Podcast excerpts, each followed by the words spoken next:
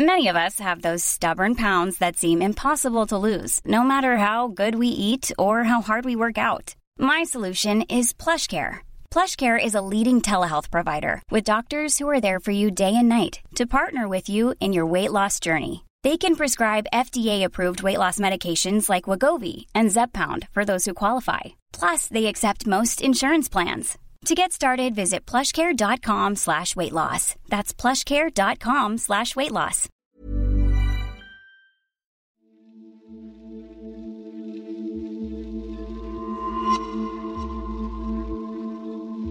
Maligayang pagbati po sa inyo, Sir Jupiter. Sa wakas, may maisishare na rin akong entry dito sa isa sa pinakapaborito kong channel sa YouTube. Ang sityo Bangungot. Medyo matagal-tagal na rin po kasi akong avid fan nitong channel nyo. At matagal ko na rin gustong makapag-share dito ng kwento. Anyway, itago nyo na lang po ako sa pangalang Rebecca. I'm 26 years old. Gusto ko lang po sanang i-share sa inyo at sa mga kapwa ko listeners dito itong ikinewento sa akin ng tatay ko kahapon. Pero bago ko po ito simulan, gusto ko lang pong sabihin na binago ko ang pangalan ng mga taong involved dito para na rin po sa privacy namin. Anyway, karanasan daw po ito ng kababata ni tatay noon sa probinsya nila sa Tawi-Tawi. Kung tama raw po ang pagkakatanda niya eh, mga year 1982 ito nangyari. Mga anim hanggang pitong taong gulang pa lang daw po siya noon. Nakatira daw po sila noon sa isang medyo maliit lang namang pamayanan sa probinsya.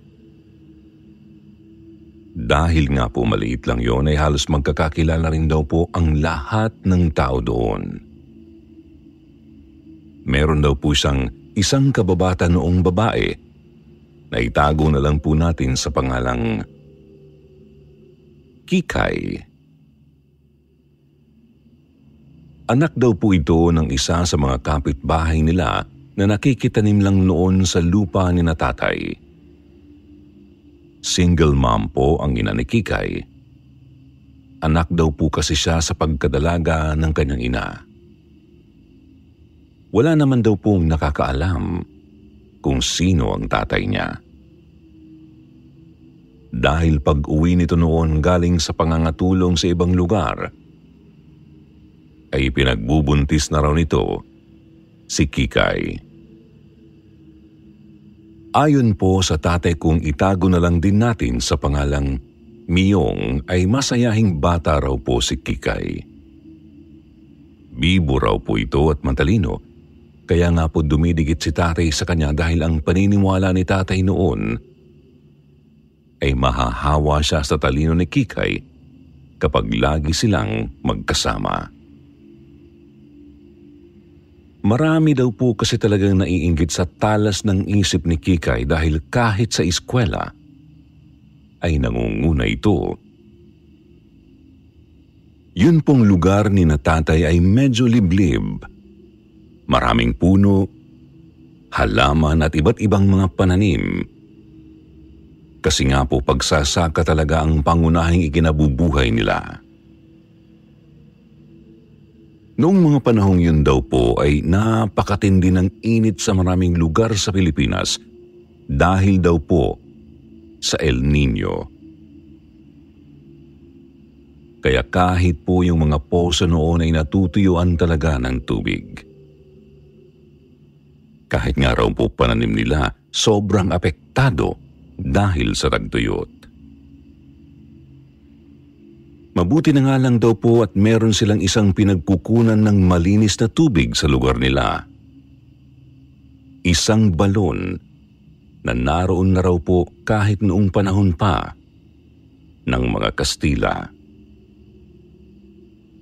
Talagang lumang-luma na ito pero over the years ay nagagamit at napakikinabangan pa rin po nila.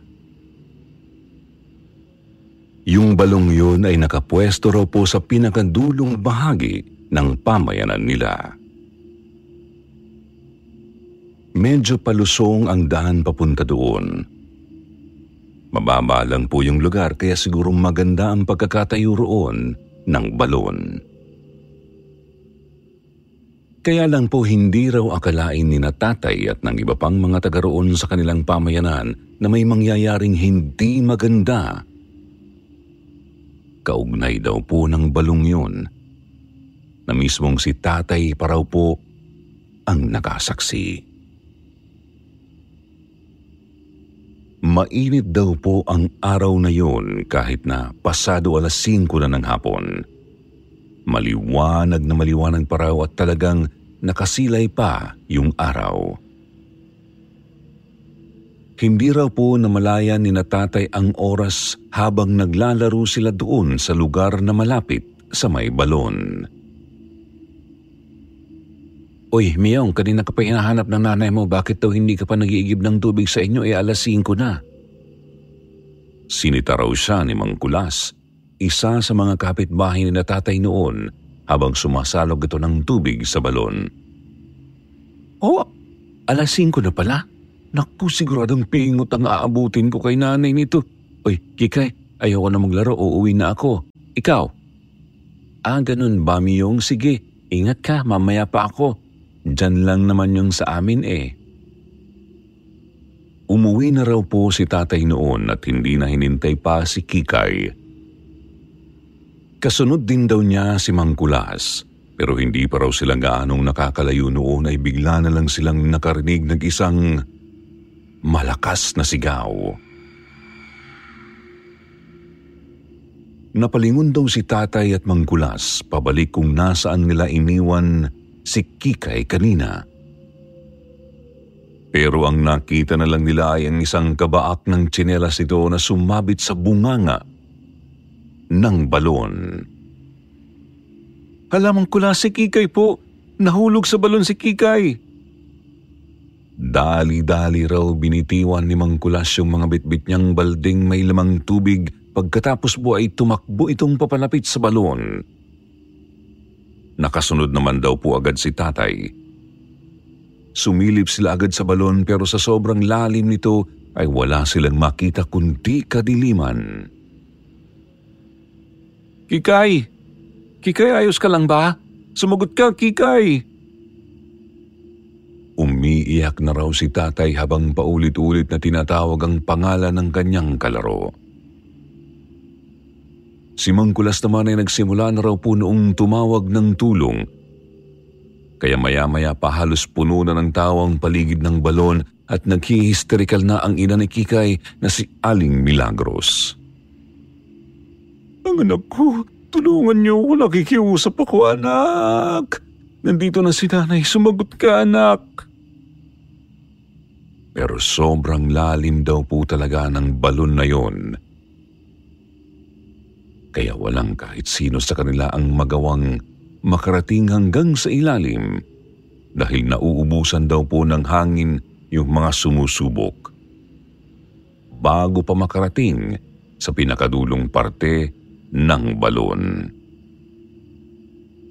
Naku, hindi tatagal si Kikay dyan. Abi kay liit-liit ng batang yun, ilampas tao pa man din ang tubig dyan sa balon. Naku, sinabi mo pa, Imposibleng mabuhay ang sino mang mahuhulog sa balong yan. Kawawa naman si Kikay. Lalo raw pong nakaramdam si tatay noon ng kawalang pag-asa dahil sa naririnig na usap-usapan noon ng mga kapitbahay nila. Nang araw na yon ay halos hindi raw po siya mapatahan ni Lola sa pag-iyak. Nakatulugan na nga lang daw po niya ang pag-iyak. Kinabukasan po ay nalaman ni tatay na nagpunta na si Aling Milagro sa tanggapan ng barangay para humingi ng tulong sa mga opisyal. Medyo malayo pa raw po kasi sa kanila noon ang barangay hall, kaya inabot na ng umaga si na Aling Milagros. Dumating naman daw po yung mga taga-barangay pero kahit po sila ay wala ring nagawa. Nakarating man sila sa bandang dulo ng balon, hindi naman nila magawang lumusong sa tubig. Dahil nga po sa sobrang lalim noon, bukod pa sa halos wala silang makita dahil madilim nga ang paligid. Doon na raw tuluyang nawala ng pag-asa si Aling Milagros na makikita pa niya ang anak niya.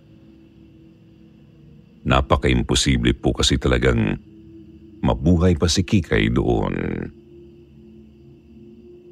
Nang mangyari nga raw po yun ay halos wala nang gusto pang mag-igib ng tubig doon sa may balon. Dahil sa takot na bigla silang multuhin ni Kikay. O di kaya'y mainom nila ang katas ng bangkay nito na humalo na sa tubig. Nagtiis silang mag-igib sa mga poso nilang halos gapatak na lang daw po ang inilalabas na tubig. Samantala halos mawala raw sa sarili si Aling Milagros. Mga isang linggo na rin po niyang ipinagluluksa ang anak niya noon ng isang araw. Bigla na lang daw pong may nangyaring himala. Miyong! Miyong! Miyong anak! Miyong! Napaigtad daw po si tatay noon sa pagmumuni-muni at pagkakatulala sa gilid ng pintuan nila sa likod bahay dahil sa paulit-ulit na sigaw at pagtawag ng lolo sa pangalan niya. Ang totoo po ay ilang araw na raw talaga siyang sinusubukang libangin noon ni na lolo at lola dahil talagang nagluluksa siya sa pagkawala ng kaibigan niyang si Kikay na noon po ay palagi niya ring kalaro. Napakamot pa raw po siya sa ulo bago siya sumagot dito. Tatay, bakit po? Nandito po ako sa kabilang pinto. Anak, halika, sumama ka sa akin kina Milagro, sigurado akong matutuwa ka. Kinaaling Milagros po, paano naman po ako matutuwa kung doon tayo pupunta tay? Maaalala ko lang si... Anak, bumalik na si Kikay, buhay siya, nak, umahon siya doon sa balon. Ho? Bigla raw nagsalubong ang kilay ni Tatay Miyong hindi niya raw po matukoy noon kung niloloko lang ba siya ni Lolo o kung totoo ba ang sinasabi nito na sa palagay niya po ay napaka-imposible naman. Basta anak, halika na't sumama ka sa akin para ikaw mismo ang makakita kay Kikay. Naguluhan man daw po ng mga sandaling yun si tatay ay sumama na lang siya kay Lolo. Mga ilang bahay lang naman daw po ang pagitan ng bahay ni na tatay noon at ng bahay ni Nakikay. Kaya maya-maya ay nandoon na rin sila kaagad. Pagdating na pagdating pa lang daw po nila doon ay nakita ni tatay na nagkukumpulan ng halos lahat ng taga roon sa palibot ng bahay ni Nakikay. Mga nagbubulungan at nagiiyakan ang ilan sa mga ito pero mas nangingibabaw daw po ang paghagulgol ni Aling Milagros sa sobrang kaligayahan. Ang anak ko, ang anak ko, bumalik na. Kikay anak, salamat sa Diyos at nandito ka na ulit sa tabi ni nanay. Hindi raw po makapaniwala si tatay noon. Nanlaki bigla ang mga mata niya, lalo na nang maaninag niya po si Kikay sa loob ng bahay ng mga ito. Kikay? Oh, di ba anak? Sabi ko sa'yo nandito si Kikay eh. Tuwang-tuwa pa raw si Lolo noon habang ipinagmamalaki sa kanya na tama ito. Pero si Tatay Miyong po noon ay natulala lang. Ang daming naglalarong tanong sa isip niya, katulad na lang ng Paanong nangyaring nakaligtas si Kikay sa pagkahulog niya sa napakalalim na balong yon? Pero hindi pa raw po doon natapos ang lahat ng himala o mas tamang sabihing kababalaghang nangyayari sa lugar nila noon. Kinabukasan daw po kasi ng umaga, pagkatapos na pagkatapos na umuwi ni Kikay mula sa ilang araw na pagkawala nito, ay may kakaiba naman daw pong nangyari doon naman mismo sa balon. Mag-iigib na daw po sana si natatay noon sa balon ng umagang yun. Pero pagdating nila doon ay hayan na naman ang kumpulan ng mga kapitbahay nila. Hiring for your small business? If you're not looking for professionals on LinkedIn, you're looking in the wrong place. That's like looking for your car keys in a fish tank. LinkedIn helps you hire professionals you can't find anywhere else, even those who aren't actively searching for a new job but might be open to the perfect role. In a given month, over 70% of LinkedIn users don't even visit other leading job sites. So start looking in the right place. With LinkedIn, you can hire professionals like a professional. Post your free job on linkedin.com slash achieve today. Millions of people have lost weight with personalized plans from Noom. Like Evan, who can't stand salads and still lost 50 pounds. Salads, generally, for most people, are the easy button, right? For me, that wasn't an option. I never really was a salad guy. That's just not who I am. But Noom worked for me. Get your personalized plan today at Noom.com. Real Noom user compensated to provide their story. In four weeks, the typical Noom user can expect to lose one to two pounds per week. Individual results may vary. Kinabahan na naman daw po noon si tatay at agad na nag-alalang baka may nangyari na naman daw po kay Kikay. Mabuti na lang daw po at nagtanong agad si Lolo noon kay Mangkulas para alamin kung ano na namang nangyayari sa pagkakataong yun. Paring Kulas, ano't nagkukumpulan na naman kayo dyan? Huwag niyo sabihin may nahulog na naman dyan sa balon. Umiling naman si Mangkulas sa tanong ni Lolo. Hindi pare, yun kasing tubig sa balon oh, parang biglang natuyo. Tapos biglang napalitan ng napakabahong burak. Tingnan mo. Oh. Tapos ay pinakita raw po ni Mangkulas yung laman ng balde niyang may takip pa. Kaya hindi agad naamoy ni natatay. Pagbukas na pagbukas pa lang ni Mangkulas sa balding yon, bigla na raw pong umalingasaw ang amoy bulok at masangsang na amoy ng burak na nanggagaling doon sa balon na dati-rati ay nakukuhanan nila ng malinis, masarap at malamig-lamig pang ang tubig. Ano? Bakit biglang nagkaganyan? Ba hindi nga rin namin alam pare. Basta't pagpunta namin dito, ganyan na ang nakukuha namin dyan sa balon. Ano na bang meron dito sa atin? Parang kung ano-anong kababalaghan na lang ang nangyayari. Sumingit naman daw po yung isa nilang kapitbahay na chismosa at eksaktong pagkasabing pagkasabi raw po nito noon ay isang dating naman ni Aling Milagros. Kasama ang noon ay tulala at parang pipi na si Kikay. Oh, bakit kinukukumpulan dito? Mag-iigib lang sana kami ng anak ko dahil paliliguan ko siya. Makikiraan, Takang-taka rin daw si Aling Milagros nang makitang nagkukumpulan nga yung mga kapitbahay nila doon sa paligid ng balon. Eh, Mila, yun kasing balon, natuyuan bigla ng tubig, napalitan bigla ng mabahong burak. Si Mangkulas lang daw po ang tanging sumagot kay Aling Milagros. Ha? Paanong nangyari yun? Sandali nga.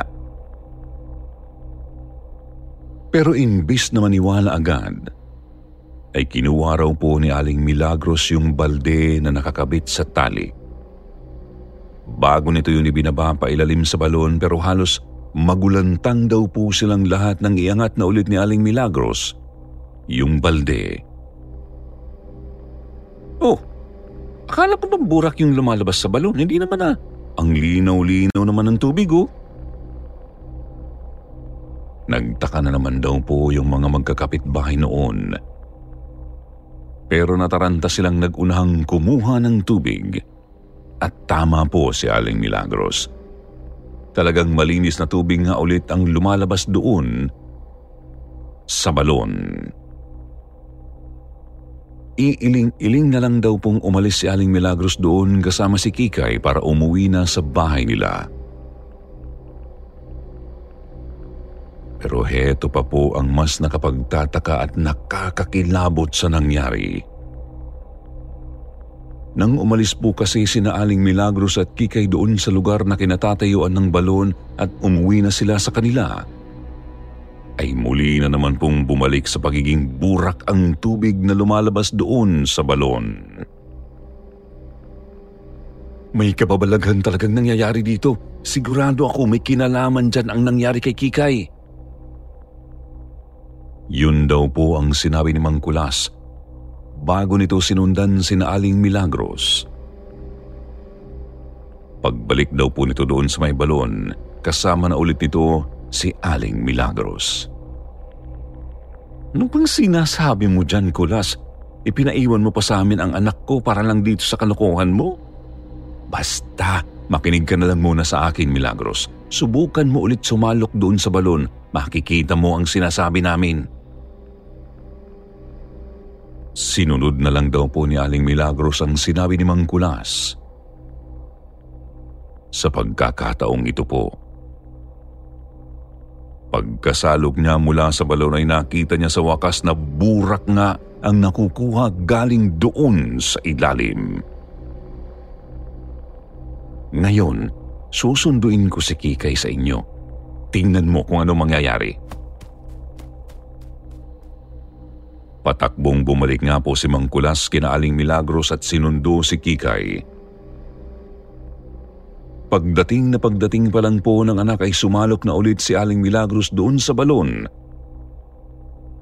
At halos mapasinghap daw po silang lahat ng makitang malinis na tubig na ulit ang nakukuha nila mula sa idlalim.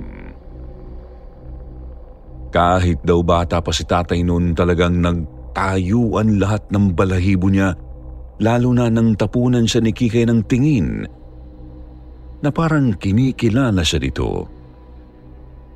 Kumusta ka na, Romeo? Binati raw siya nito ng ganun. Pero hindi nakasagot si tatay. Dahil nagtaka siyang tinawag siya ni Kikay sa totoong pangalan niya. Gayong ito mismo ang nagsabi sa kanya noon na hindi raw maganda ang tunay niyang pangalan ramdam niyang may kakaiba kay Kikay. At hindi lang daw po si tatay ang nakaramdam ng ganon ng mga sandaling yun. Maya-maya raw po kasi habang nakatitig si Aling Milagros doon sa ilalim ng balon ay nakarinig sila ng sigaw ng bata. Inay, tulungan niyo po ako!